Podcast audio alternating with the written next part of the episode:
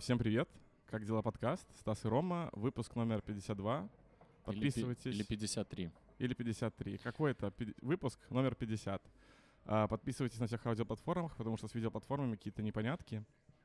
Сегодня у нас в гостях Таня, Таня Кирьянова, амбассадор бананового хлеба, как минимум в Мин- Минске, как максимум в Республике Беларусь, а.к.а. Банана Мама, евангелист завтраков.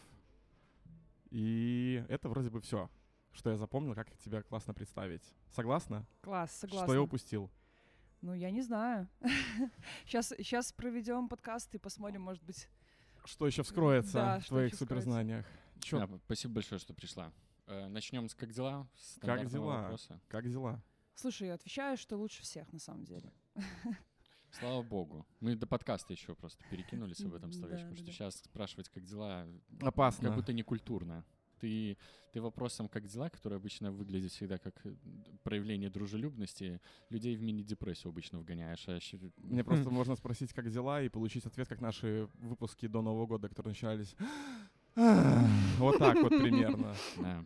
У меня есть для разгона штука, Давай. И каждый раз каким-то чудом перед подкастом появляется какая-то у меня мысль в голове, которой мне очень срочно надо поделиться. Короче, вам не кажется, что пословица «лучше синица в ру- в руках, чем журав- журавль в небе» — это какое-то депрессивное говно, которое тебя...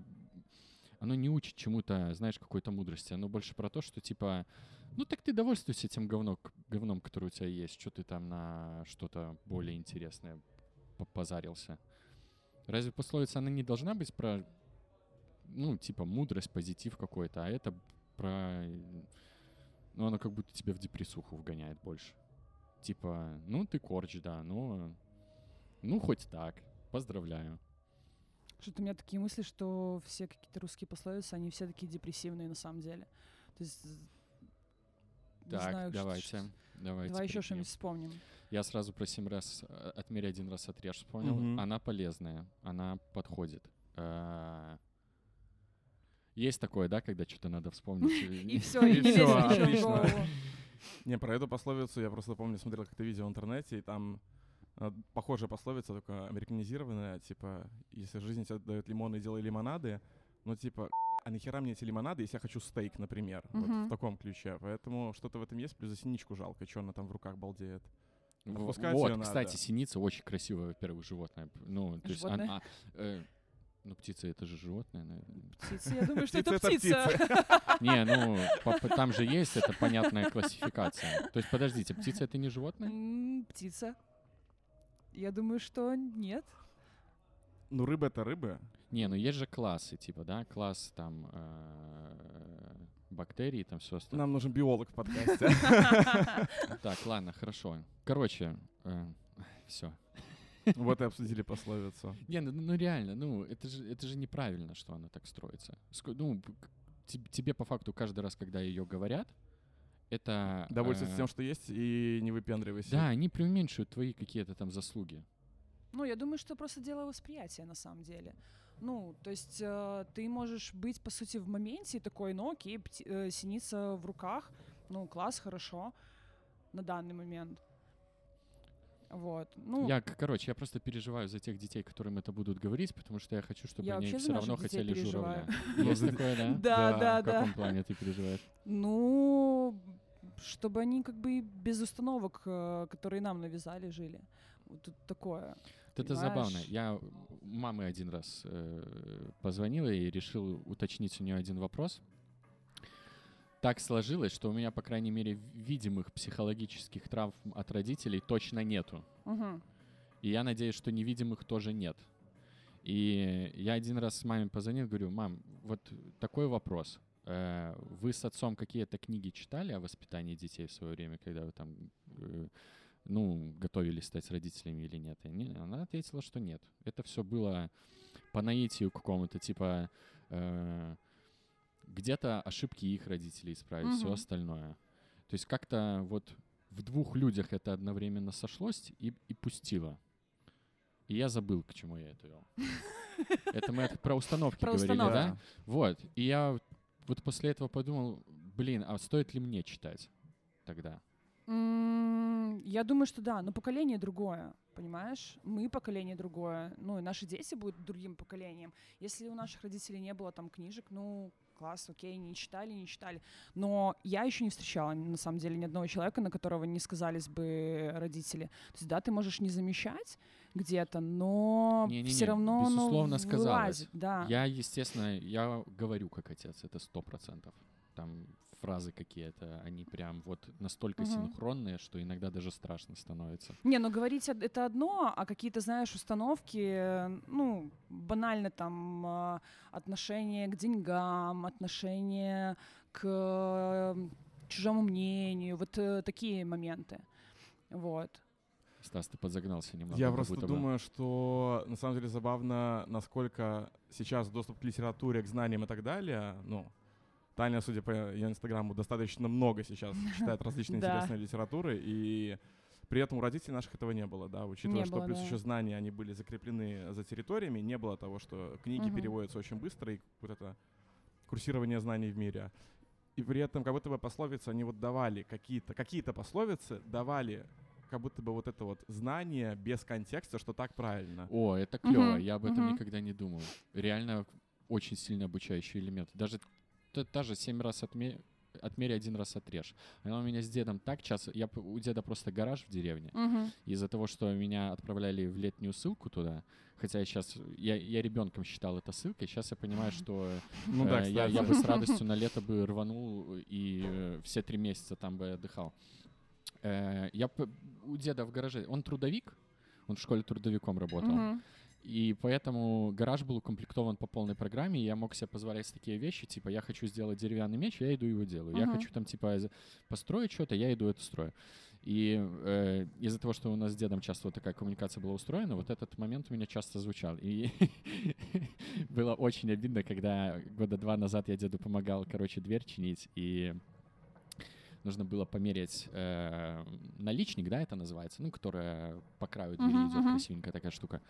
Э, дед говорит, иди померяй, я отрежу. Я померил, говорю, 165. Дед такой, точно? Я такой, ну да.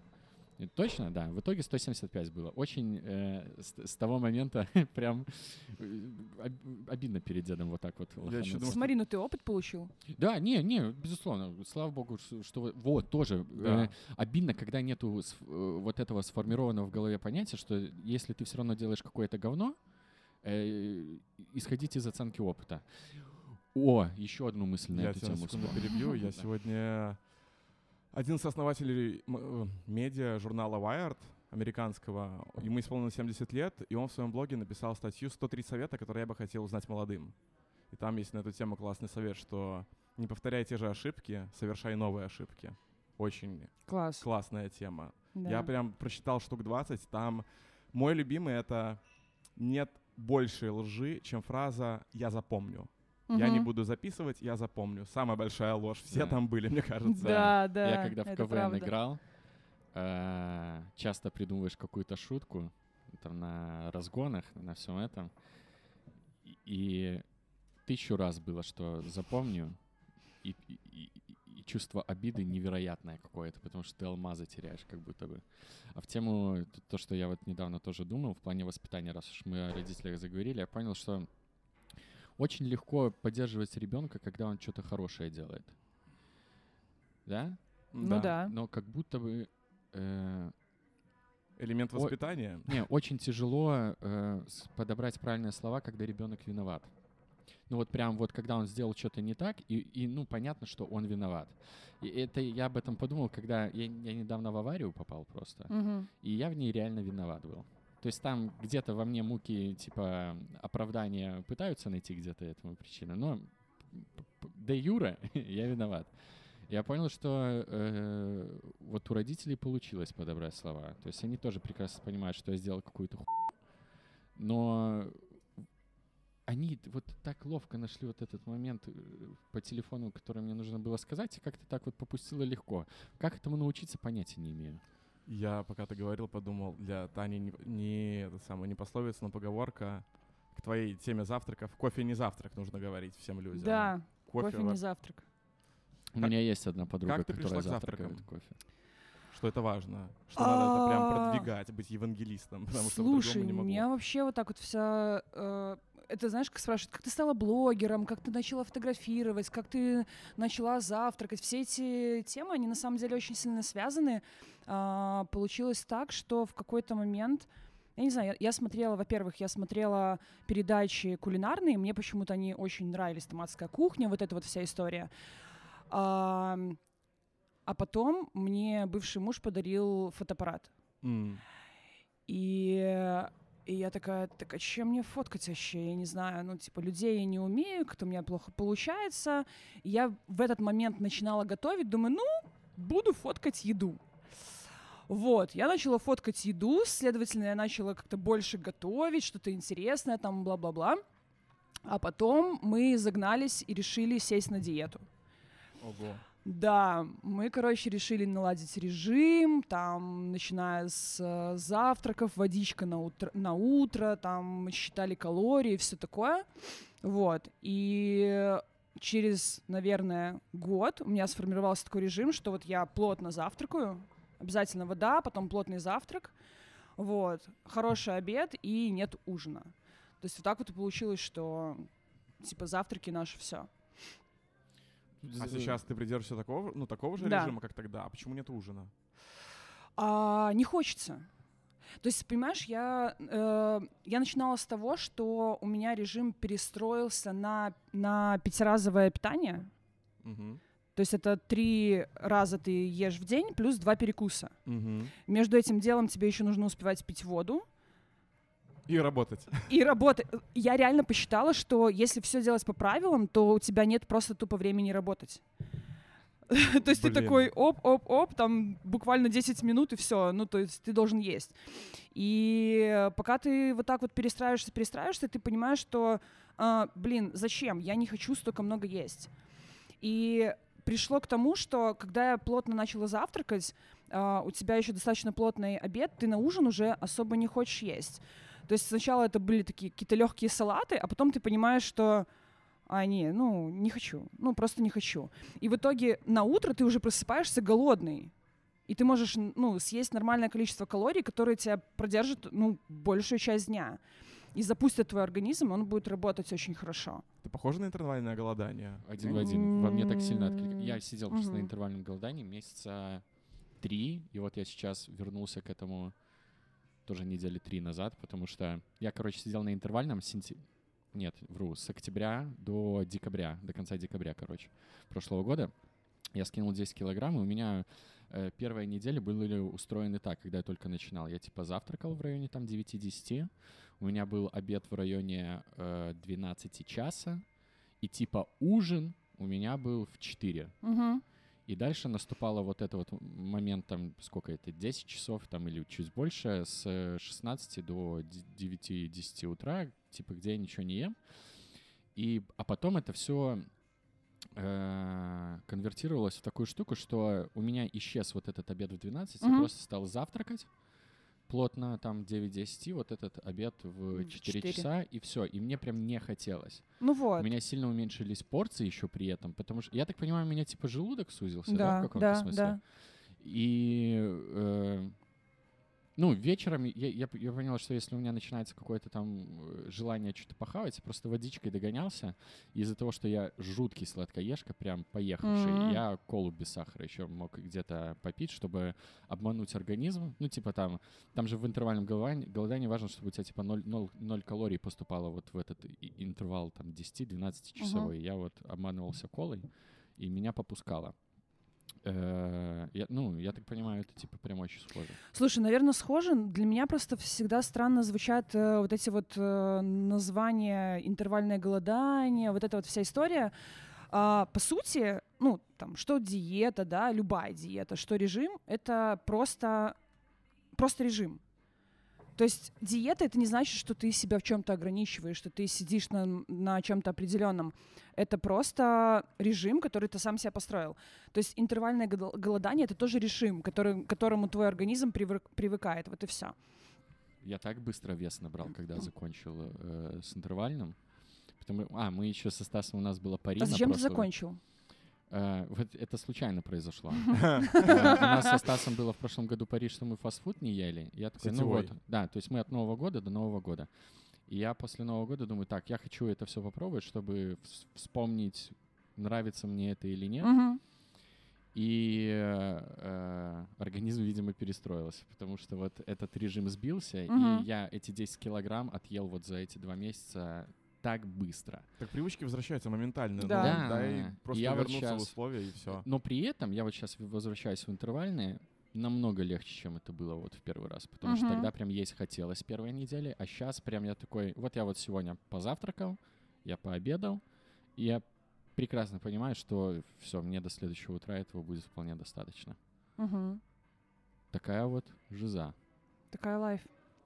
Мне просто кажется, что нужно строить, ну, не фиксироваться на каких-то, вот, как ты сказала, всякие интервальные голодания, кето-диеты, не выбирать что-то конкретное, а вырабатывать систему питания, систему отношения вообще к организму и систему отношения к себе. Типа, как Там называется культура еды. Культура еды. Да. А можешь раскрыть, интересно, как ты Ну, опис- Ну, я не знаю, просто когда ты, не знаю, не то чтобы интересуешься едой, да, то есть ты не потребляешь еду как, как это объяснить, компульсивно? да, вот, а как-то, ну, более осознанно, что ли, вот, а, понимаешь, э, э, вот, наверное, всем знакомо интуитивное питание, да, тоже. Многие... Я, наверное, понимаю, о чем ты. многие э, очень много большая ошибка говорить, что интуитивное питание это ну вот мой организм хочет, я вот так ем. Мгм. И я захотела, я пошла в Макдональдс. А, нет, не так работает. А, то есть интуитивное питание у тебя э, уже выстраивается, когда ты понимаешь, что каждая еда значит. То есть, когда, М. ты, когда у тебя уже есть опыт, у тебя голова понимает там, сколько на подсознании, сколько калорий, а, где белок, где жир, почему это нужно организму. То есть у тебя организм понимает то, что ему сейчас нужно. Если я хочу, вот я там проснулась, я такая, я хочу печень трески, я прям, я прям вот ощущаю, да, что или там авокадо, все, но мне нужны эти жиры. Все, я, я, я ем эти жиры. Вот. Меня так иногда с безалкогольным пивом э, стреляет. Такой во- вот прям на уровне вот тепла внутри чувствую, что вот срочно надо без алкоголя. Или с огурцами солеными такое часто бывает. Я вообще, ну, очень... э, это не тот продукт, который у меня всегда есть в холодильнике. Но вот иногда как стрельнет в голову, я думаю, что я беременный иногда. Типа, надо соленые огурцы. Ну, значит, надо. Это вот про это? Ну немного, да? возможно. Может, у тебя просто организм там требует каких-то ферментированных продуктов там для... Это же вся ферментация очень хороша для работы кишечника, следовательно, для иммунитета.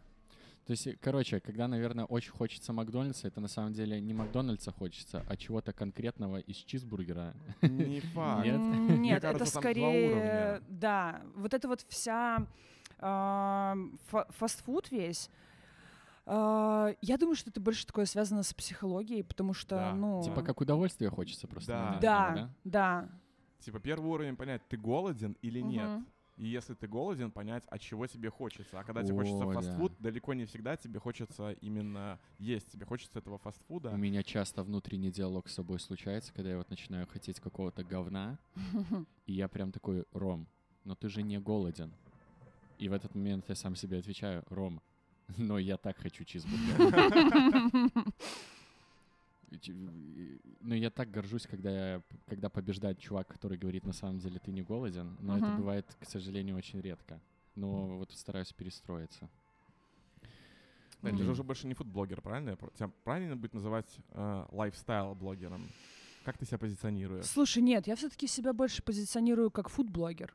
А, Ну, потому что у меня все равно там идут какие-то рецепты. а, У меня до сих пор функционирует сайт, на который я постоянно всех отправляю, когда люди не могут там забить в поиск какой-то рецепт.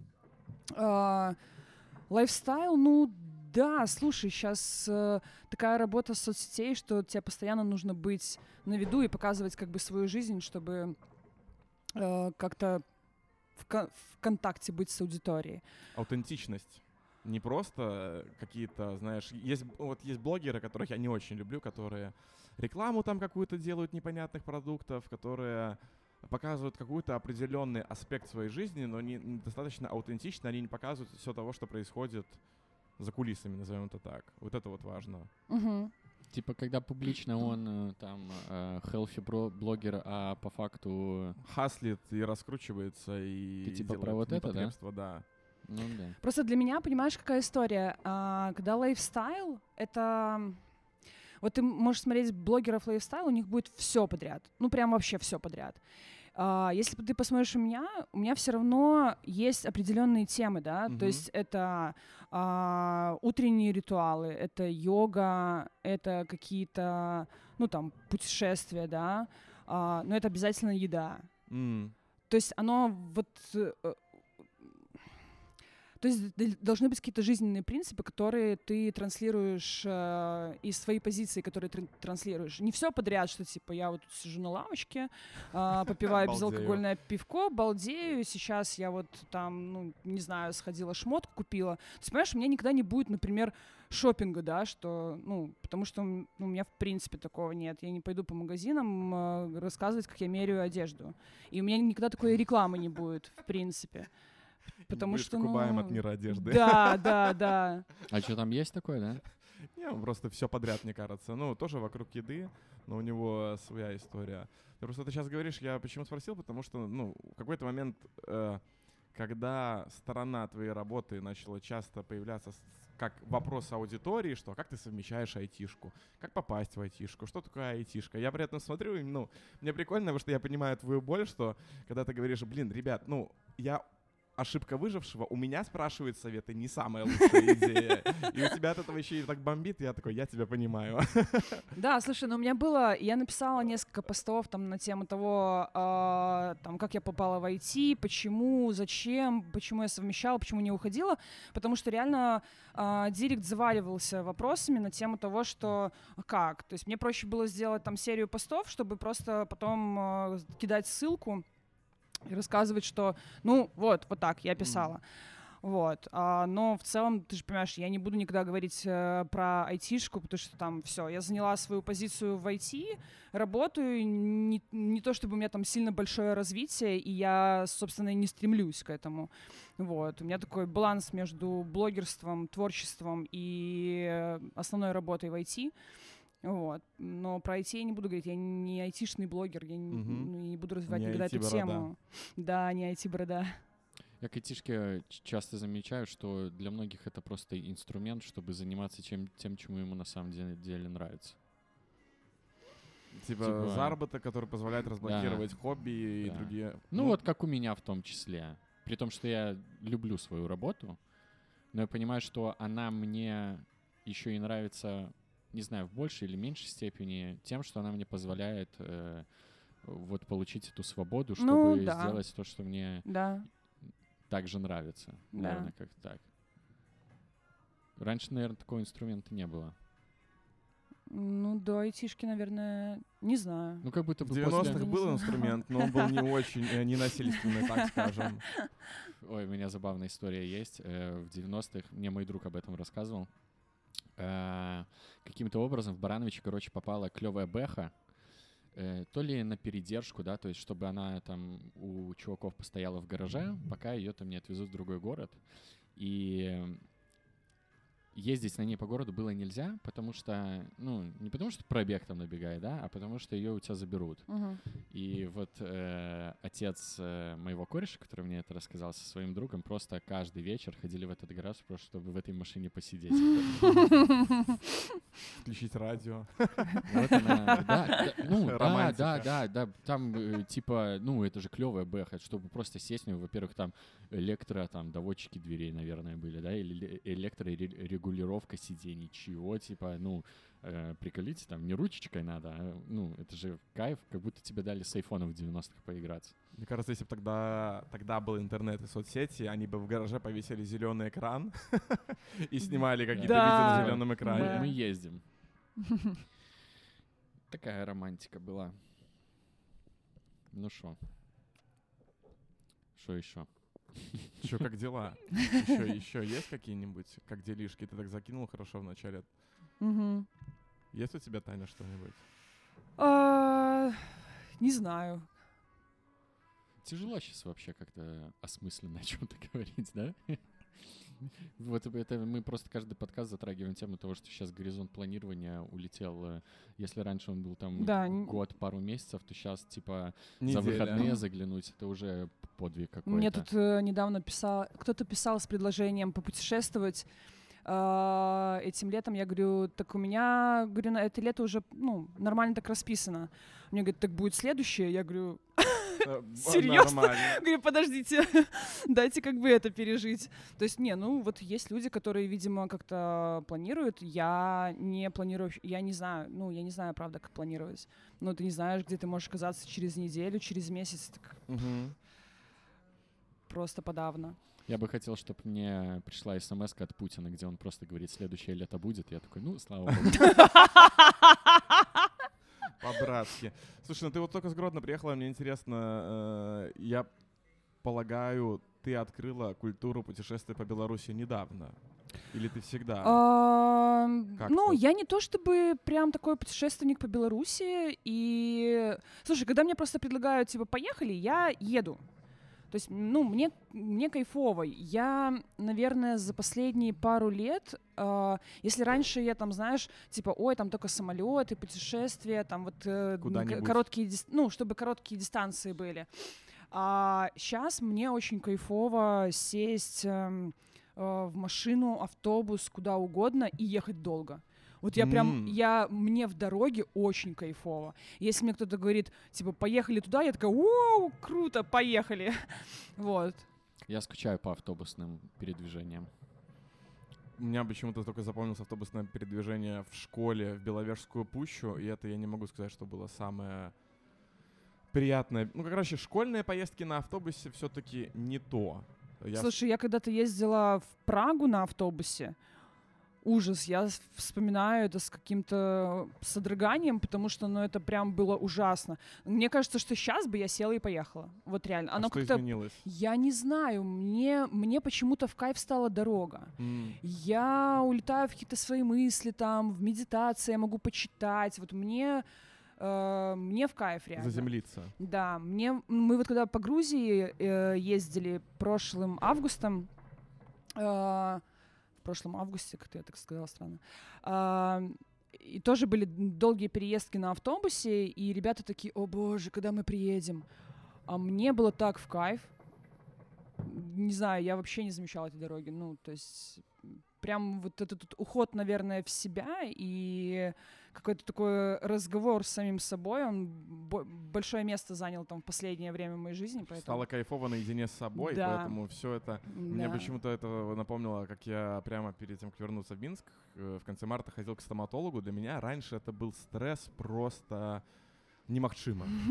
Сейчас, возможно, после года терапии, вот для меня, я просто лежал, я наблюдал за тем, а что у меня с телом происходит. Я понял, что единственное, Да. что происходило, это лопатки. У меня внезапно, знаешь, напрягались лопатки. Я такой, о, напрягся, расслабился, знаешь. Ну и при этом медитация, мысли, планирование, что есть в своей голове я даже не заметил, как этот час пролетел.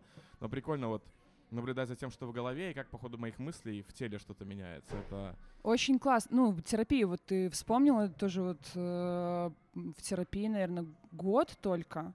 И м, научилась фокусироваться на себе. м, То есть вот, да, вот ты говоришь про лопатки, это очень круто, когда ты начинаешь а, ощущать, что ты чувствуешь в целом, там, в теле, как у тебя там что проходит, а, где ты напрягаешься, снимать это напряжение, ну, просто мыслью.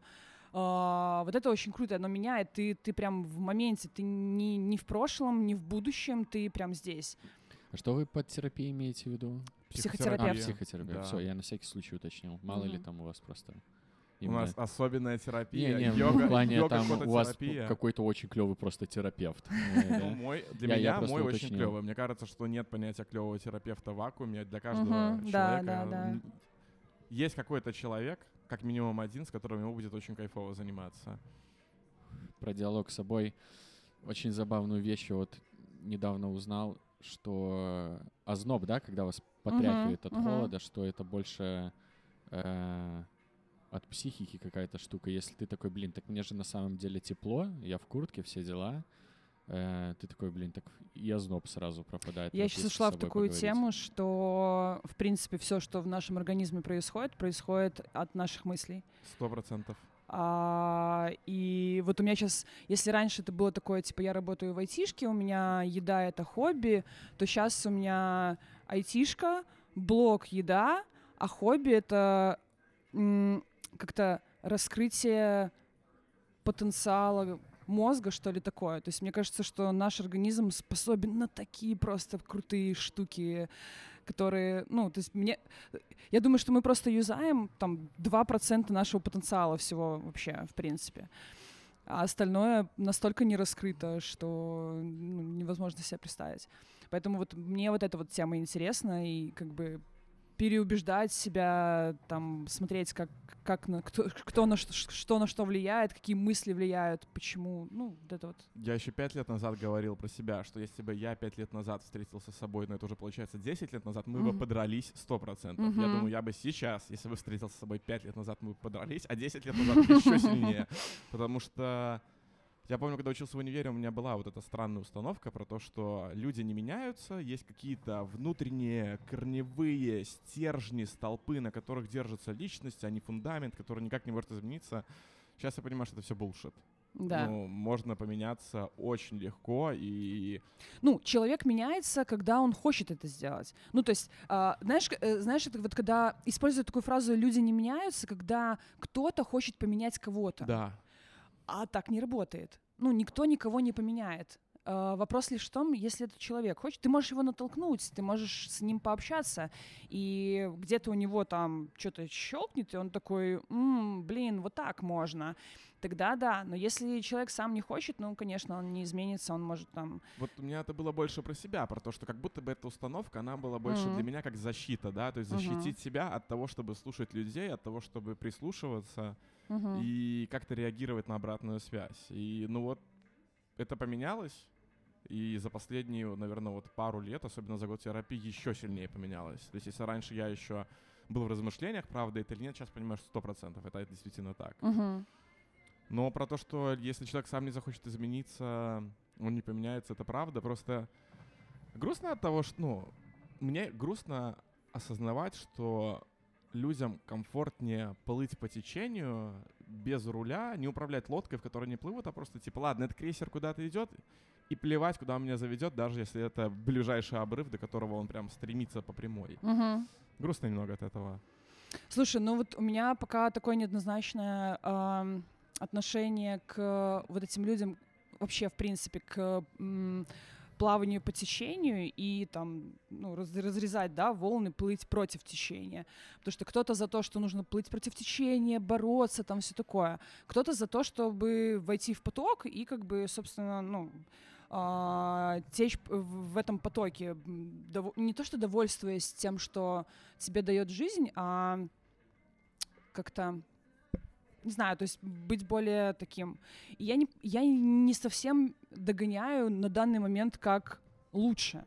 То есть э, неужели лучше там все-таки гребсти и плыть против течения? Как Блин, ты мне не думаешь? кажется, что это про лучше или хуже. Мне кажется, это про выбор. И мне очень понравилось, как мой психолог, он мне, мы с ним обсуждали эту историю. Мгм. И мне понравилась его такая метафора про метапозицию. Мгм. Иногда нужно быть не человеком в лодке, а иногда нужно быть ястребом, который смотрит, куда она плывет, и подумать, хочу ли я свернуть. То есть ты все равно Мгм. куда-то течешь. Мгм. Ну, точнее, плот, на котором ты находишься, он куда-то направляется.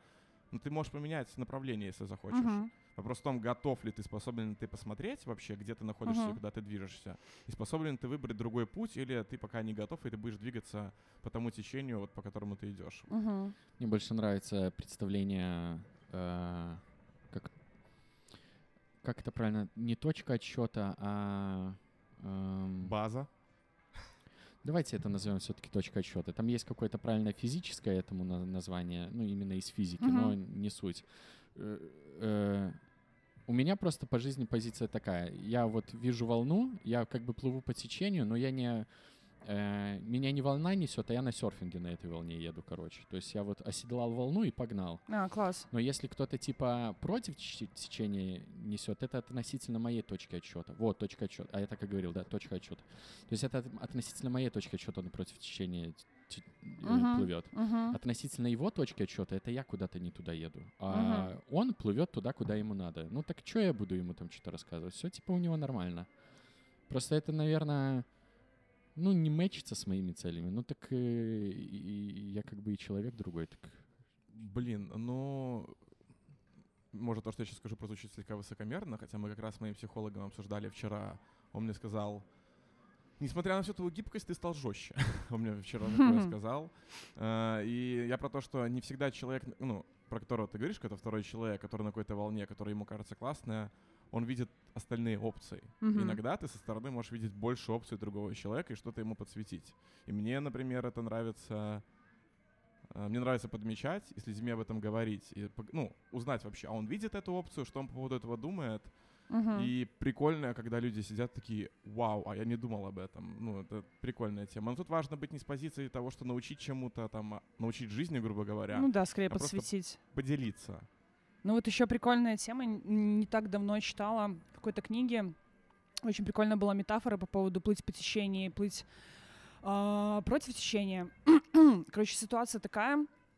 Девочка выходит а, покупаться в заливе, видит черепаху, которая плавает ну, под ней в, в воде.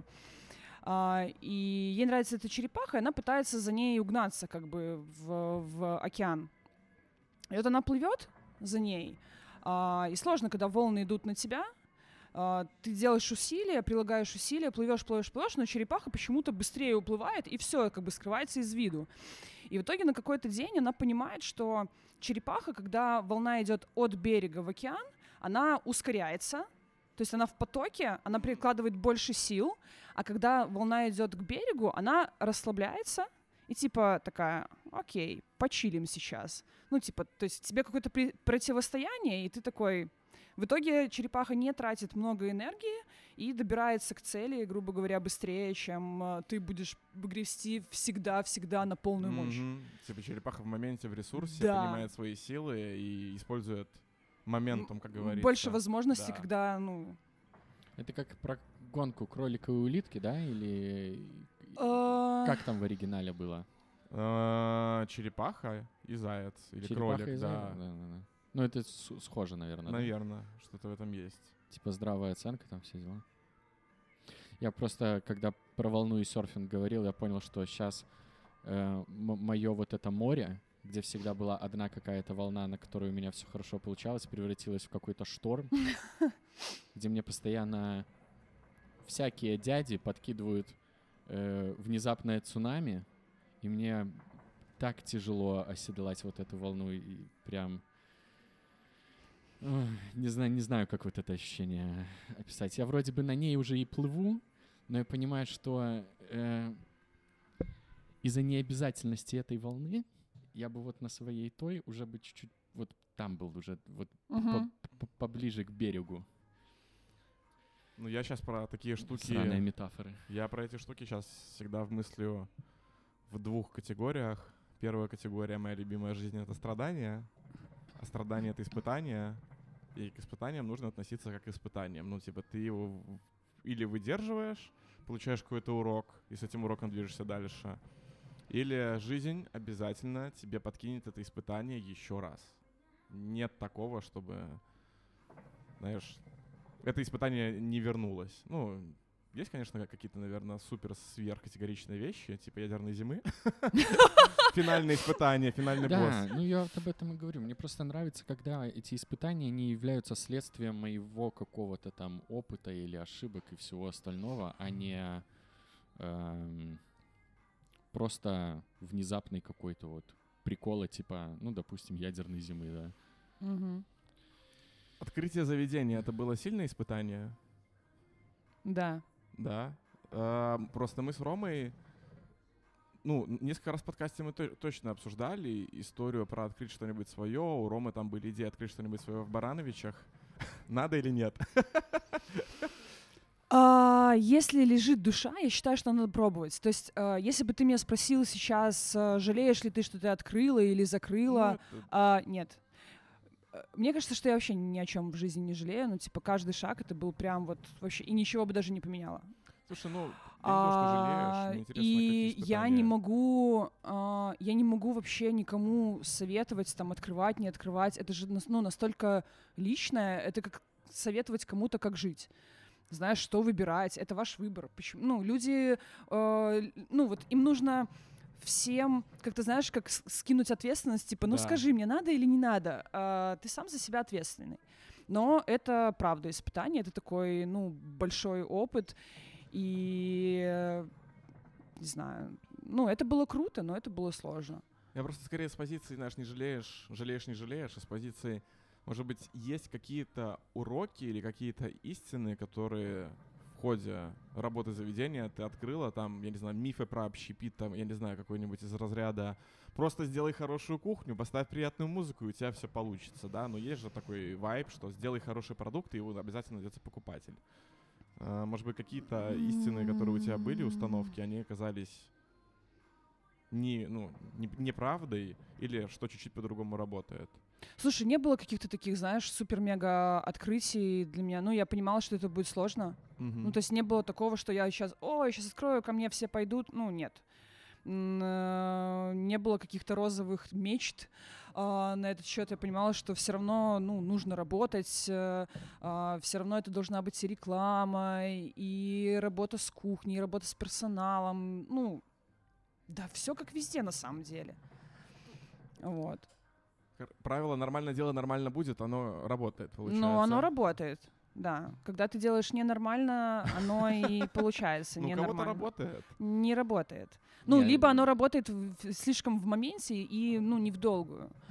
А, то есть, как бы, есть ребята, которые не, ну, не умеют работать в долгую, знаешь, такие, нам нужно, ну, вот как сейчас Грузия, да, типа, а, давайте сделаем по тысяче аренду, и как бы неважно, что вы все поуезжаете отсюда через пару месяцев.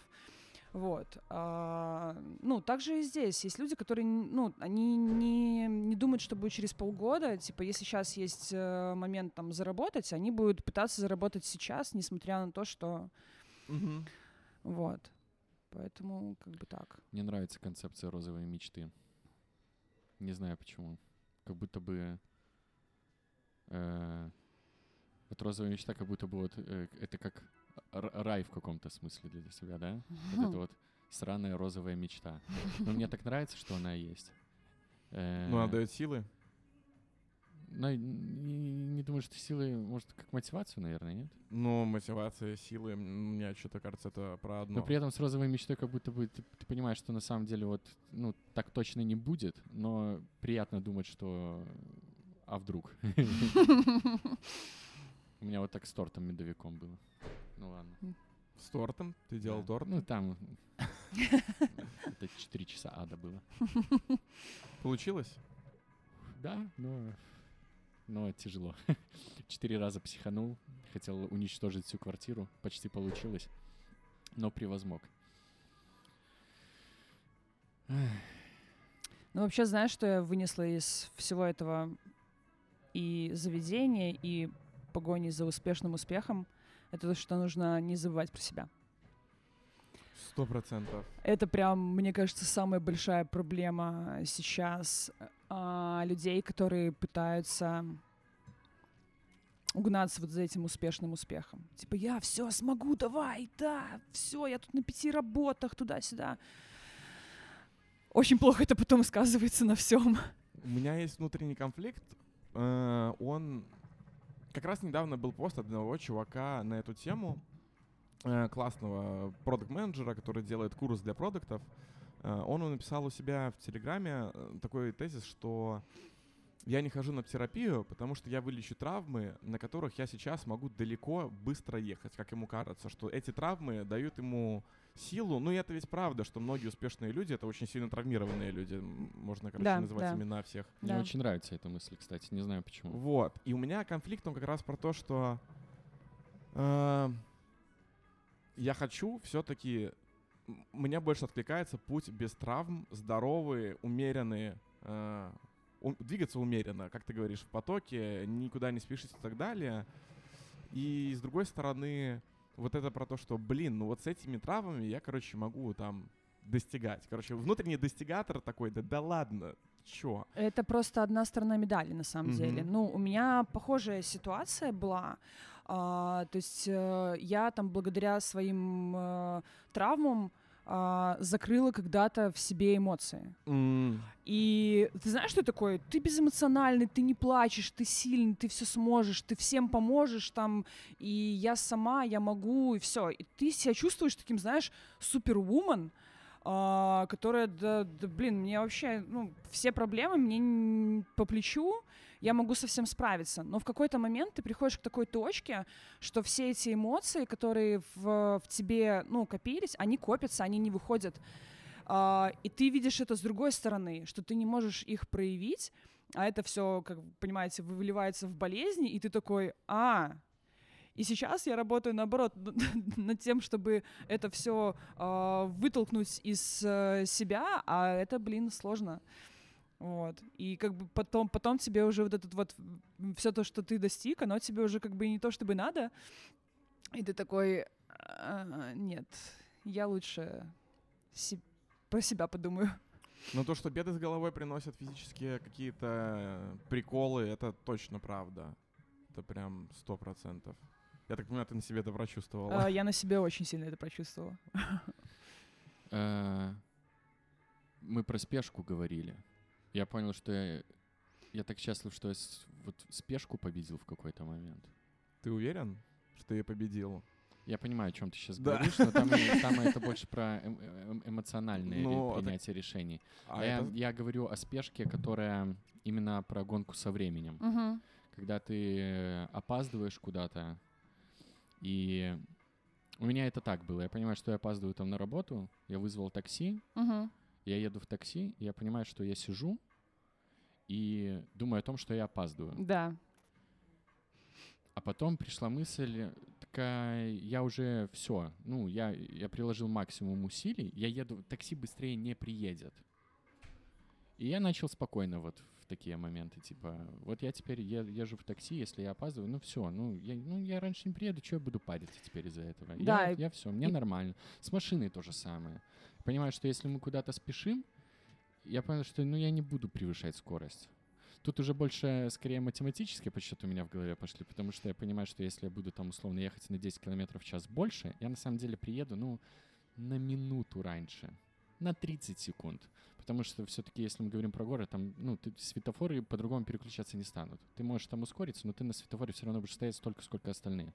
А если ты едешь на эти 10 километров быстрее, риск того, что ты случайно убьешься в аварии, резко повышается. И вот, вот, вот эта спешка у меня умерла быстро. Я вот, я вот сейчас пытаюсь как-то эм, Полину этому научить, э, жену мою, потому что она Мгм. очень сильно переживает, когда она вот опаздывает на работу. Я говорю, ну мы едем. Ну все, расслабься. Ты же можешь вопросы там в чате решить, да? То есть твое эм, какое-то де-факто присутствие, оно уже существует. Едь, слушай музыку, все нормально. Вот вот эта спешка, вот я вот счастлив, что вот с этой спешкой я наконец-то разобрался. Вот с эмоциональным моментом мне там надо еще подумать. Мгм. Ну, парадокс в том, что когда ты отпускаешь все и не торопишься, то есть вот я заметила, что я могу встать с утра и такая, типа, так, ну, первая мысль, так что там много работы, потом, так, стоп, нет. Чай, водичка, йога, ты никуда не торопишься, ты вот просто чилишь, и ты успеваешь намного больше сделать, чем если ты в попыхах, потому что вот это вот расфокус и распыление, какая-то нервозность, она как будто съедает очень много времени. И когда ты это понимаешь, а, ты прям становишься каким-то божеством. А по поводу спешки на работу, очень прикольно, недавно видела какой-то пост кто-то выкладывал. В Нью-Йорке собрали э, интервью у людей, которые должны были 11 сентября оказаться в здании, там, в которое Мгм. врезался самолет, да, и тех людей, которые туда опоздали. Мгм. То есть кто-то там пе- перебывался, там нервничал, завязывал шнурки, опоздал на работу, у кого-то там такси где-то там врезалось куда-то, чего-то. И просто жизнь тебе показывает то, что, ну, ты сейчас должен быть в этом моменте, ну, не торопись, ты как бы можно оказаться в не очень приятной ситуации.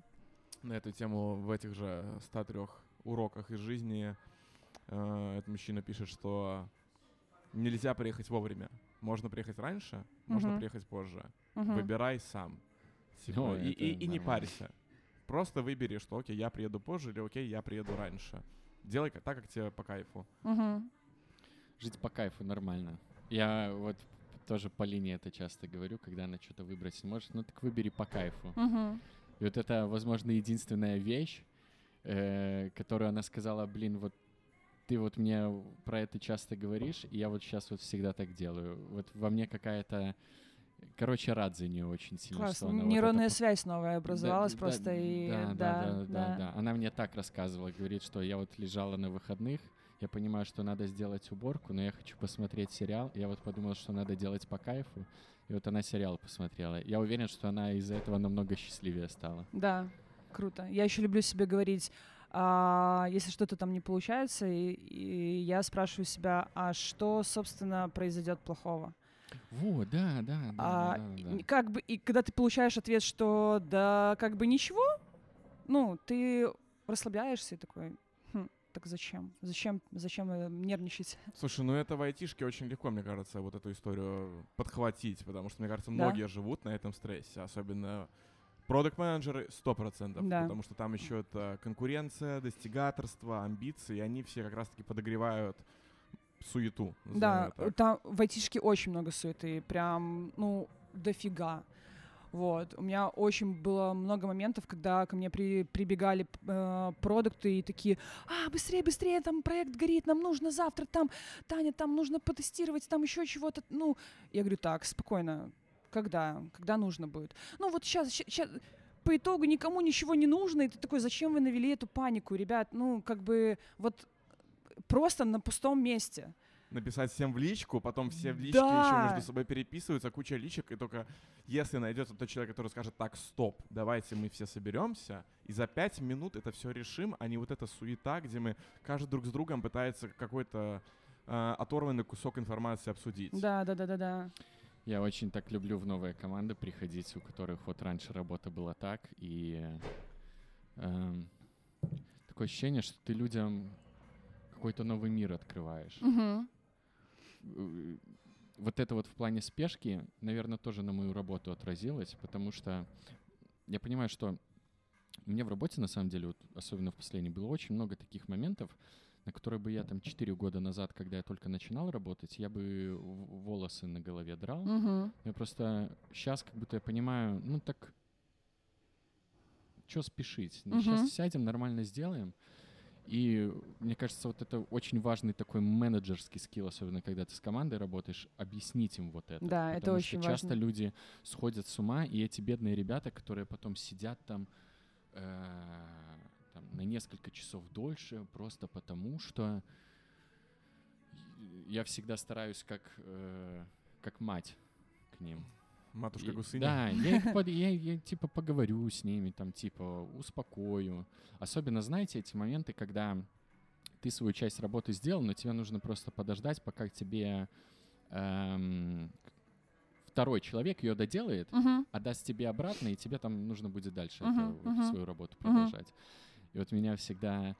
э, у- меня всегда функция такая, я стараюсь вот этих людей успокоить, потому что вот они на вот этом вот спешке, на этом стресснике, типа, когда он уже скинет, когда уже, да, ну, человек работает, когда скинет, тогда скинет. Ну, у тебя сейчас работы нету, ну так иди воды попей, там, хочешь еды тебе принесу. М, Шоколадку. Да, сразу, и так сразу атмосфера в команде меняется. И оказывается, ой, а можно продуктивнее работать в итоге? Что ты потом не э, в спешке вот это, не... э, ладно, все-таки скажу, не скажу это слово, не в делаешь эту свою задачу. А по кайфу, потому что, ну чё, так надо. Я выбираю жить в Каиф. Да-да, я на самом... Блин, да я сильно расстроен на самом деле. Меня вот очень э, часто там пересекаешься с другими продуктами и видишь, как они работают со своей командой. Мне иногда волосы дыбом встают. Особенно, когда там э, человек начинает давать оценку работы Мгм. какую-то односложную, типа там дизайнер что-то нарисовал, им говорят, ну типа не очень. Ну, блядь, какой не очень. У тебя, ну, есть же нормальные там оценки, типа, и- и- я не знаю, возможно, во мне это потому, что у меня очень много было часто опыта такого в плане, э, ну, сильно творческое. Я тоже там, типа, там и монтаж что-то делаю, вот это. Меня всегда самого бесило, когда мне, ко, ко мне так обращаются. Я поэтому, наверное, сейчас вот Мгм. свою боль стараюсь как-то вот про- проецировать на них и, и успокоить это. Но, ну, я- меня это реально бесит. короче, вот это. Выдыхай. Яркая эмоция. Да, э, ну вот это правильно вообще или нет? Ну, Вот если бы... То, что меня это вот так вот злит. Вот э, Ну, потому что в тебе это было. Вот, я только- Это, это- ну, это твое. Прям. Если бы ты пришел к психологу, тебя бы он спросил, как это про тебя. Часто тебе этот вопрос задают, как это про тебя? Мгм. Прям супер популярный Что ты вопрос. чувствуешь в Да, этот момент? Да, да. И ты такой, какой а, момент? Подождите. Ну, когда ты обсуждаешь, вот, э, эм, ну вот тебя что-то бесит, это, ну, как в моем понимании, это э, тебя зеркалит. То есть это твоя, твоя проблема. мгм. То, что тебе нужно решить. Тебя триггерит не просто так. я тебе приведу пример. Я просто буквально вчера тоже это обсуждал, э, потому что я разбирал свой фидбэк, когда я работал на прошлых работах. У меня на Google Drive, благо, я все всегда сохранял. Там performance review, какие-то фидбэки, которые я собирал, э, тестовые задания. У меня есть э, на драйве это все. Я читал фидбэк себе, и я понял, что я часто в карьере сталкивался проблемой, что мои менеджеры, они ну, были недостаточно менеджерами, им тоже не хватало скилла. И это как бы окей на самом деле, не стоит поэтому быть таким эмоциональным, типа, что, а, они херовые менеджеры, они не должны быть менеджерами, нужно их всех уволить. Но просто теперь, когда я вижу людей, у которых я вижу, что они работают проблемно, и я допускаю, что, скорее всего, они работают не потому, что они шланги, возможно, они шланги, но, тем не менее, возможно, еще им не хватает хорошего менеджера, мне из-за этих людей грустно, и мне грустно, потому что это про меня, потому что я грущу, что мне тогда было плохо, и я вижу, что эти люди сталкиваются с этой же ситуацией. Мгм. Вот в таком ключе про тебя. Наверное. Мне вот кажется, что менеджеры часто забывают, что у них есть функция защитника. Что если ты руководишь командой, ты еще должен подходить не со стороны э, там э, человека, который дает приказы, а Мгм. ты еще защитник. Да. Если какое-то происходит дерьмо, ты не ищешь виноватых, а надо еще уделить время на то, что ты вот эту вот э, этих людей, из которых что-то пошло не так, должен еще и защитить каким-то образом. Просто это не к тому, что типа там э, взять всю вину на себя, хотя тоже иногда это в каком-то смысле может быть полезно, а именно да просто сказать им что-то типа там Нормально Да- не кипишуй, нормально не, всё Да, решим. да все нормально будет. Эм, Ну да, да, то та же функция успокоения какого-то Мгм. типа. Все нормально. Или он, да, особенно если человек виноват, тоже как-то сказать ему, да, нормально. Мне кажется, сегодня буду много цитировать этих цитат, но еще одна цитата была «Задача лидера — создавать новых лидеров, а не создавать э, followers этих последователей». Последователей. И некоторые Да. очень боятся э, лидеров создавать. Прям часто вижу. Ну, конечно, Э, конкуренция. Ну, это как Да, да, конкуренция. Да, да, да, да. И Это же от неуверенности в себе, я так понимаю. Нет, это защита. а мне вот кажется, ну, в- ну ты- потому что ты не уверен в себе, как в лидере, Я наверное, думаю, нет? что и то, и то, наверное. И защита. Это как люди боятся конкуренции, знаешь. Вот э, а, почему-то, блин, когда вот у нас еще был МЛС, и кто-то к нам приходил, типа, а вы знаете, там параграф откроется, а вы знаете, там еще поле откроется. Я говорю, так класс. Ребята, это, ну, живая конкуренция, это же круто. Все приводят людей, ну, как бы в место. Если поставить несколько заведений в одно место, людей будет больше в три раза, чем одно заведение будет стоять в этом месте. Ну, это как бы нужно понять. А люди наоборот такие, типа, нет, вот это, тут подляну какую-нибудь скинуть, тут еще чего-то сказать, что тот плохой. Я за то, чтобы все дружили, но как бы не все так. Я очень люблю вот выращивать лидера какого-то. Я прям, наверное, это все равно про себя больше, что мне самому кайф, что у меня получается, да? Может быть. Наверное, Ну, это так может быть. работает. Это уже тебе решать, как, как это про себя. Ну, возможно. Но я прям кайфую. Мне так нравится, когда у них получается. Наверное, это потому, что вот я вот как говорил, что я как мать. Вот я вот себя ощущаю, когда вот с Ну, можно еще работаю. ощущать себя учителем таким, знаешь, типа. Вот Ментором. мне, например, Не, на я вот работе в айтишке не мне ощущаю. нравится позиция. Ты знаешь, я, я была когда-то там давно а, тим лидом, да, и когда я уходила на позицию сеньора, все такие, типа, зачем? Вообще не понимали, типа, «За- зачем? Я говорю, да блин, какая вам разница? Я хочу просто посидеть поработать. Ну, ру- ручками, все. Вот э, у меня а, достаточно знаний, я крутой специалист, я вам буду делать все четко, быстро, вовремя, там, бла-бла-бла. Нет, ну может быть лидом, я говорю, я не хочу. И мне нравится выполнять такую, знаешь, роль э, серого кардинала. Когда Мгм. ты понимаешь э, в лидерстве, когда ты понимаешь в менеджерстве, и ты такой приходишь и говоришь, ребят, а давайте сделаем так-то, так-то и так-то. А, и они такие, блин, прикольная идея. И ты как бы такой просто со стороны, но тебе нравится смотреть за процессом, как все меняется. Ты не берешь на себя эти лавры, мне не нужны эти, ну там, деньги дополнительные за то, что я там занимаю просто высшую позицию. А, просто вот нравится за этим наблюдать. Созидательная функция. короче. Да. Ну, типа, рост не во всех сферах, но часто рост у тебя идет по двум направлениям. Первый рост ты растешь как индивидуальный контрибьютор, да, вот о чем ты говоришь, стать Мгм. сеньором, классным сеньором, который круто там разбирается, что делает. Ну а вторая роль менеджерская, когда ты начинаешь вот уже э, быть групп-менеджером, когда у тебя под тобой люди, и это, мне кажется, должен быть выбор. А, а чаще всего это не выбор, чаще всего это как будто бы само собой разумеющееся, что если ты Мгм. растешь, то под тобой люди, да нифига нет, не всегда. Ну, не все люди хотят вообще этого. Ну да, да, да. Не говоря про то, что способны на это. Да, это то же самое, как мне говорят, так а ты э, тестировщик, там работаешь а, там больше 13 лет, э, ну ты уже автом, автоматизированным тестированием занимаешься? Я говорю, нет. А почему? Я говорю, так мне это не интересно. То есть, ну, некоторые не понимают, что э, не обязательно заниматься теми вещами, которые тебе не интересны.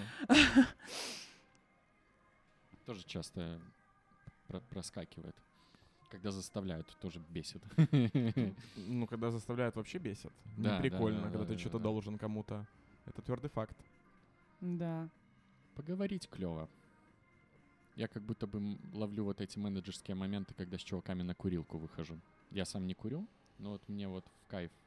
Для меня это тоже, я, ну, для них же это передышка просто от работы. Мгм. Я такой, ну, так Мгм. я тоже хочу. Мгм. Я вот с ними пойду, там что-то по базарю, и мне, нра- мне нравится... Это как и на вписках на балконе вот эти. Кухонная посиделка. Да, ну там, там же истина Да. рождается. Я вот поэтому часто на работе тоже это так работает. Как, как- как- я люблю эти моменты, когда вы с курилки в- возвращаетесь заряженные на работу, потому что вы такую дикую херню клевую придумали просто, потому что там Да, очень много крутых вещей происходит на курилке. Это правда. Ну, меняется просто, мне кажется, обстановка, там локация, с- смена локации от компа куда-нибудь, и все. Да, по-другому голова зациклен на работает. вот экране, Да, вот что да. там происходит, и мысли вправо-влево не гуляют. А вы там пошли, пускай даже говорили о том, кто какую машину купит, а потом Мгм. случайно так что-то щелкнуло и здорово. Надо срочно на работу идти. Соскучился все-таки. Ой, нет, я сейчас в отпуске, я им наслаждаюсь максимально. Просто вынимаю все кайфы от того, что ничего не делать. Смотреть чертовы сериалы. Обожаю. Смотрела ты что-нибудь новенькое? А, Нет, Смотрела, наверное. слушала, там опции играла, читала. читала. Ам, Я больше читаю, наверное, сейчас. Какая книга за последние пару лет прям ты вот думаешь топчик? Эффект плацебо. Почему? Потому что рассказывает, как работает наш мозг на тело. Интересно, с какой стороны там рассказывают. Ну, просто много разных книг есть именно про про то, как работа мозга влияет на тело. То есть, блин, реально много. То есть э, тело помнит все, как устроены эмоции. А, господи, Сапольского книга, я не помню, как она называется. То ли поведение, ну, то есть достаточно много книг. Что в этой книге?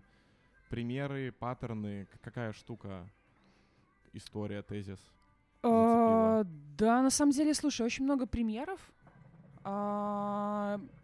А, И с точки зрения немножко научно объясняется, как работает Мгм. плацебо и как э, ну, мозг запускает э, вообще, в принципе, э, работу там нейронов, какие-то вот эти вот волны, да, и как они влияют на все. Поясняет, что эффект плацебо это не обязательно, что- ну, в хорошем ключе, ну, потому что не все понимают просто. Для всех э, плацебо это типа вот дал тебе таблетку, и она тебя вылечила. То есть, ну, это такой стереотип, да. А на самом деле, ну, плацебо это вот э, ты думаешь, неважно, негативно или позитивно, и оно у тебя как бы так и работает. То есть человек может как э, вылечиться своей мыслью, так, собственно, и умереть ни с чего.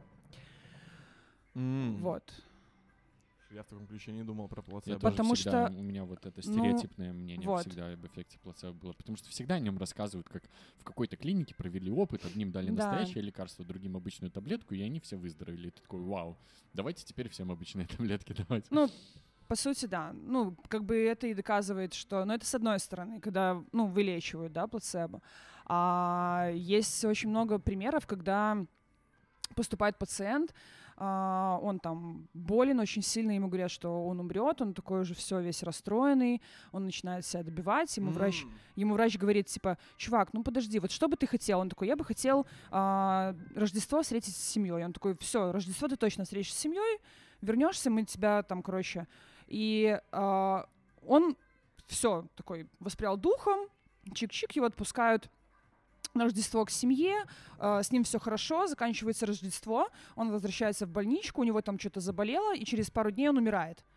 А, а по результату вскрытия человеку поставили неправильный диагноз. Он даже не должен был вообще ни от чего умереть.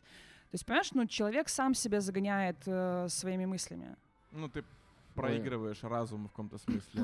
У меня вот, э, возможно, у, у- у всех бабушек есть такая установка. Вот моя всегда говорит, типа, э, первая установка моей бабушки была, вот бы мне дожить до свадьбы старшей внучки. Да-да-да. Дожила. Вот бы мне дожить до свадьбы внука, меня, то есть. Дожила. Новая цель. Вот бы мне дожить до правнуков. Вот живет. Что-то, что-то они знают, короче. Да, сейчас правнуки рано или поздно точно появятся. Я уверен, появится следующая цель. Вот бы мне дожить до свадьбы следующего внука. Вот это же, ну, я так понимаю, это же сильно вот с этим. А, да? Вот. Ну, да. Ну вот доживает же, понимаешь? ну, получается, слава богу. Я вот ей всегда говорю, ну так ты нормально, видишь, цель одну поставила, вот получилось. Так ты про- продолжай в том же духе, нормально. Просто есть же еще, наверное, бабушки, которые говорят, ну я точно до твоей свадьбы не доживу. Да. Да, так вот, Ну, как и люди, собственно, загоняют себя. э, Почему многим людям не говорят диагнозы, а говорят, например, родственникам? Потому что очень быстро выиграет. Ну, то есть человек слышит, что у него там плохой диагноз, и он такой, все, я умру. И он умирает очень быстро. Ну, типа, от постановки диагноза ты можешь там несколько лет жить а, с раком, грубо говоря, да, и вообще, ну, типа, тебе вообще кайфы. А потом тебе говорят, и ты такой, все, и как бы Да, блин, я вот часто э, пытаюсь вот Полину отучить от этого, когда она начинает гуглить симптомы, а там постоянно все сразу, ну, смерть. Слушай, я тебе могу привести, кстати, по поводу плацебо на себе пример. А, я когда э, пришла а, на первую химиотерапию, а, мне врач говорит, вот, слушай, ты же уже погуглила, ну, препарат этот, ну, побочки. мгм. Я говорю, нет, я предпочитаю как бы не гуглить. И, ну, типа, может, вы мне там что-то порассказываете? И она такая, ну, готовься, будет плохо, очень будет плохо, мы тебе противорвотные пропишем, может быть, даже укол тебе прописать, если уж совсем плохо, есть кому сделать. Я такая, что-то мне это не нравится. Говорю, ну, ладно, я выхожу из кабинета и говорю, не, мне такая история не, не подходит, мне не будет плохо. А, и чтобы ты понимал, за все мои химиотерапии мне ни разу не было плохо. А сколько у тебя уже было? Пять. М, А, Блин. М, То есть, нормально. ну, от препарата рвет, ну, врач говорила, что рвать будет очень сильно. Я сразу Breaking Bad просто вспоминаю. Это Да, просто, да, наверное, да. самый такой... Да. А еще, а еще э, понимаешь, ну типа вот это этот стереотип на фильмах, когда ты смотришь э, и там, ну те, у кого химиотерапия, все, там они уже валяются, там синие, белые, все время в обнимку с унитазом.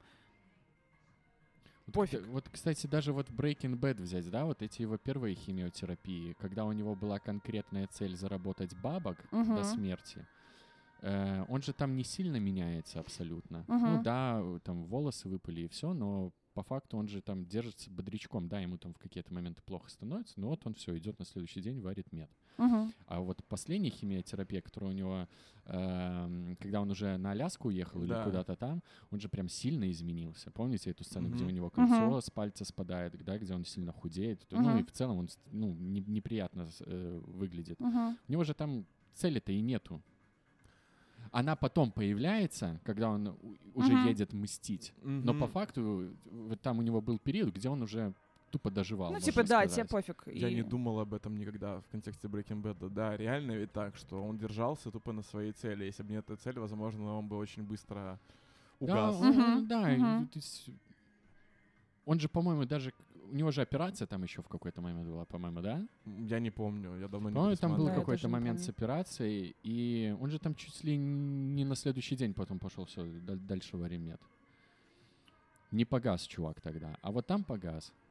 Слушай, а если про химиотерапию говорить, э, там вообще она, ну, насколько она изменилась с годами? То есть вот этот Breaking Bad выходил там типа сколько, В 10 лет? назад? 2000-х.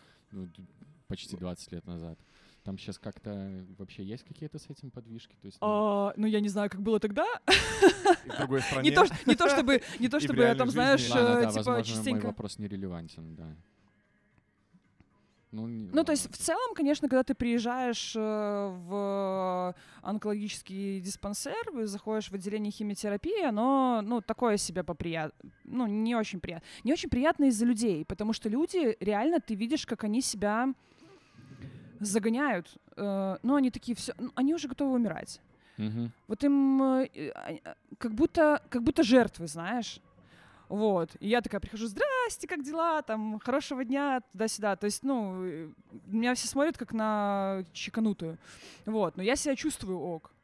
Мгм. Вот. А, ну, а в целом что? Ты приходишь... Ну, я просто делаю амбула- э, амбулаторно. Да, амбулаторно, когда ты приезжаешь, э, сел под капельницу и уехал домой. Все. Ага. То есть ты не, не ложишься на стационар. Вот. И все, топ. Ну, там, наверное, если ли- лежать прям сильно в эмоциональном плане будет. Вот. Мне последнюю предложили, ну, когда мне меняли пр- препарат, вот последний раз мне поменяли препарат, и э, такие говорят, ну, надо первое введение лечь в стационар. Я говорю, даже не думайте, я, ну, не лягу. Ну, потому что мне морально будет вот на это все смотреть. Нет. Ну, как бы я... Я ухожу отсюда. Вот. Поэтому... Подожди, а был же какой-то рэпер, э, который тоже с раком боролся. Э, и, по-моему, победил. Блин, или битмейкер. Мне, короче, не суть. Мне очень запало просто, что он лежал в, больнице во время химиотерапии, и он ходил в майке, где, ну, рак животное, Мгм. перечеркнутое, типа с подписью «пошел на Мне это понравилось с той стороны. Мне кажется, он очень сильно вот эту свою позицию невольно проецировал на всех тех, кто рядом с ним находился. Как будто бы... Ну, приятно же смотреть на чувака, который типа, да все нормально. Ну да. Уверенность, э, личная уверенность, которой ты делишься с другими, стопудово заряжает других этой уверенностью. Ну, этот факт в работе везде, если есть хотя бы один... Если вся команда, короче, в, в динамике команды э, все унывающие чуваки, то так оно и будет, ничего не изменится, пока не придет тот человек, который не унывает, и самое главное, чтобы он не сломался, чтобы у него хватило менталочки Да. всех поддерживать. Это ва- важный скилл вообще, поддержка. Да, вообще это тяжко. Э, Я вот просто вспомнил свои вот эти вот всякие менеджерские моменты. Мгм. Я просто, ну, у меня всегда позиция такая. Мне важно уверенно им что-то сказать, что все нормально, чтобы они тоже чувствовали себя нормально. Но Мгм. иногда вывозить тяжко.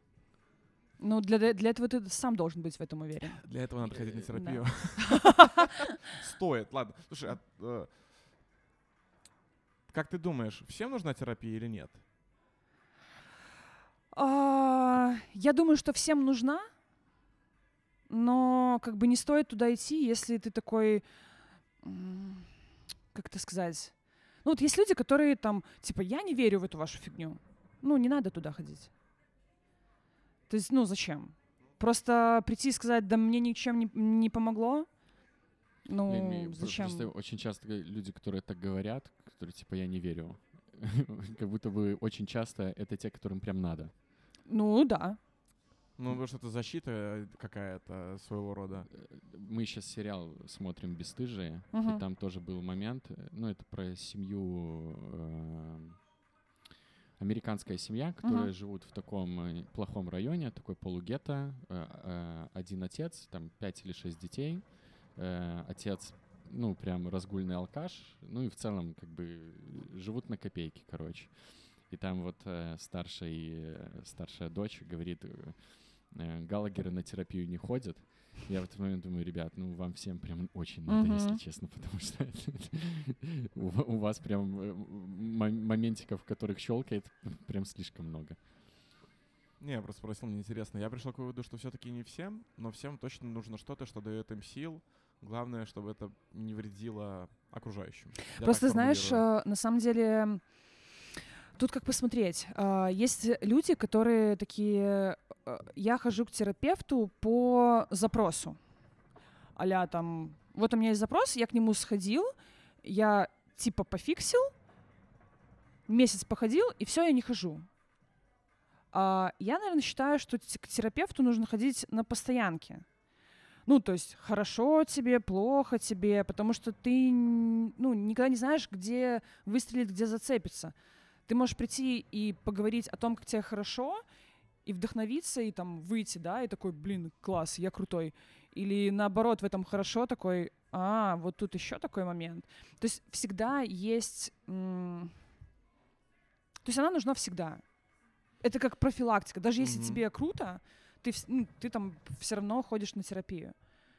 Ну вот мы спустя 9 месяцев пришли к тому, что мне, ну, как будто бы травмы, запросы, штуки, которые были острые, надо решить, решили. Мгм. А сейчас это просто психогигиена. Да, да, да. И очень важный инструмент в терапии, который я понял, что работает, голос. Проговаривать штуки ртом. Ну, типа, Да. ты сидишь, стресс, я не знаю, у тебя произошло какое-то событие, проговори вслух. Мгм. Что, потому что мозг, скорее всего, ты в стрессе не потому что стресс, а потому что мозг все еще там, в том стрессе, который был. Тебе Мгм. важно проговорить, что все нормально, я испытывал тогда это, сейчас я испытываю это, происходит, ну, происходят Мгм. хорошие вещи. И проговаривание вещей до терапии я не думал, что это настолько мощный инструмент. И настолько сложно. Да. Мне очень сложно, просто невероятно. Типа, расскажи, что ты чувствуешь. Я не понимаю. Я, мне кажется, что дайте мне книгу, в которой написаны эмоции. Ну, потому что я реально не понимаю. Я, я в какой-то момент осознала, что а я не знаю, что, ну, типа, я не знаю, как, как выглядит эта эмоция, как чувствуется эта эмоция. А, мне терапевт говорит, а тебе страшно или больно, что тебе? А я не знаю. Ну, это вот прям очень ужасно. И сказать что-то, и такой, «А, у меня есть слова, ими можно пользоваться, но очень сложно. Меня удивляет каждый раз, когда получается так, что у меня получается сформулировать это, когда я это формулирую, говорю какую-то фразу, у меня от этой фразы я начинаю просто рыдать, и я сижу такой, вау, ничего себе, я не думал, что то, что я сейчас это скажу, так сильно повлияет на меня в моменте. Да. Да. Все это звучит так, как будто до бесконечности надо на психотерапию ходить. А есть вообще какой-то момент, когда надо остановиться? Не знаю. Я еще иду по этому пути. Понял. Просто Я думаю, что следующее поколение, возможно, расскажет нам этот да, вопрос. реально, возможно, следующее Потому поколение. что- Или э, буддистские монахи уже что-то поняли, чего мы не поняли, потому что, опять же, Но монахи, я думаю, точно поняли. ну, потому что все, что происходит сейчас вот у нас в западной вот этой психологии медицине, это все из Востока. И на Востоке Мгм. уже много чего поняли, что мы Мгм. только начинаем щупать, скажем так. Блин, у них же там уйти в монастырь, это все было про очень сильное ограничение. Я даже не говорю про наши монастыри, а именно типа вот я поеду в Индию, иду там в монастырь. Там же ведь все про сильные ограничения, это правильно? Ну, там не, не столько ограничения. Типа, наверное, как, э, как аскезы, да, вот сейчас модно, вот эта вот вся история. Да, они себя чем-то ограничивают, но они понимают для чего. Ну, то есть это как э, во имя чего-то. Но, а, насколько я поняла, я просто не пробовала аскезы, не практиковала. И Это, это что? это что? типа как э, запрет во имя чего-то. То есть ты там, например, бросаешь курить а, на столько-то дней, но вот для, чтобы добиться такой-то, такой-то цели. То есть Ага, то есть Как моё, запрос. допустим, э, я бросил пить, чтобы э, чувствовать себя легче. Это вот с чем-то схоже, да? Это было бы Ну, там не скорее, так. Я, я бросил пить из-за родителей или там религии, ну каких-то таких вещей, более конкретных, чем размытых, нет? Ну да, то есть у тебя, я не знаю, как это, типа, я вот брошу там э, пить на месяц, и потом добьюсь там какой-то такой, то есть ты какую-то физическую штуку загадываешь, то есть оно, у тебя может быть не связано это все. Ага. Больше пить на месяц, чтобы завершить проект. Да, Вот вот, да, так. Вот да, так. Ага, да. Окей, я понял. Хороший подкаст получился. Бомба. Тань, как тебе? Мне понравилось. Как дела после подкаста? Супер. Класс. Слава богу, что получилось. Э, 52 или 53 Какой-то из них. Подкаст «Как дела?» Подписывайтесь, пожалуйста. Доступны везде, где можем быть доступны, кроме видеоплатформ. Будем рады каждому сердечку, звездочку, комментарию. Спасибо большое, что пришла. Спасибо, Было что очень- позвали. Было очень клево. Супер.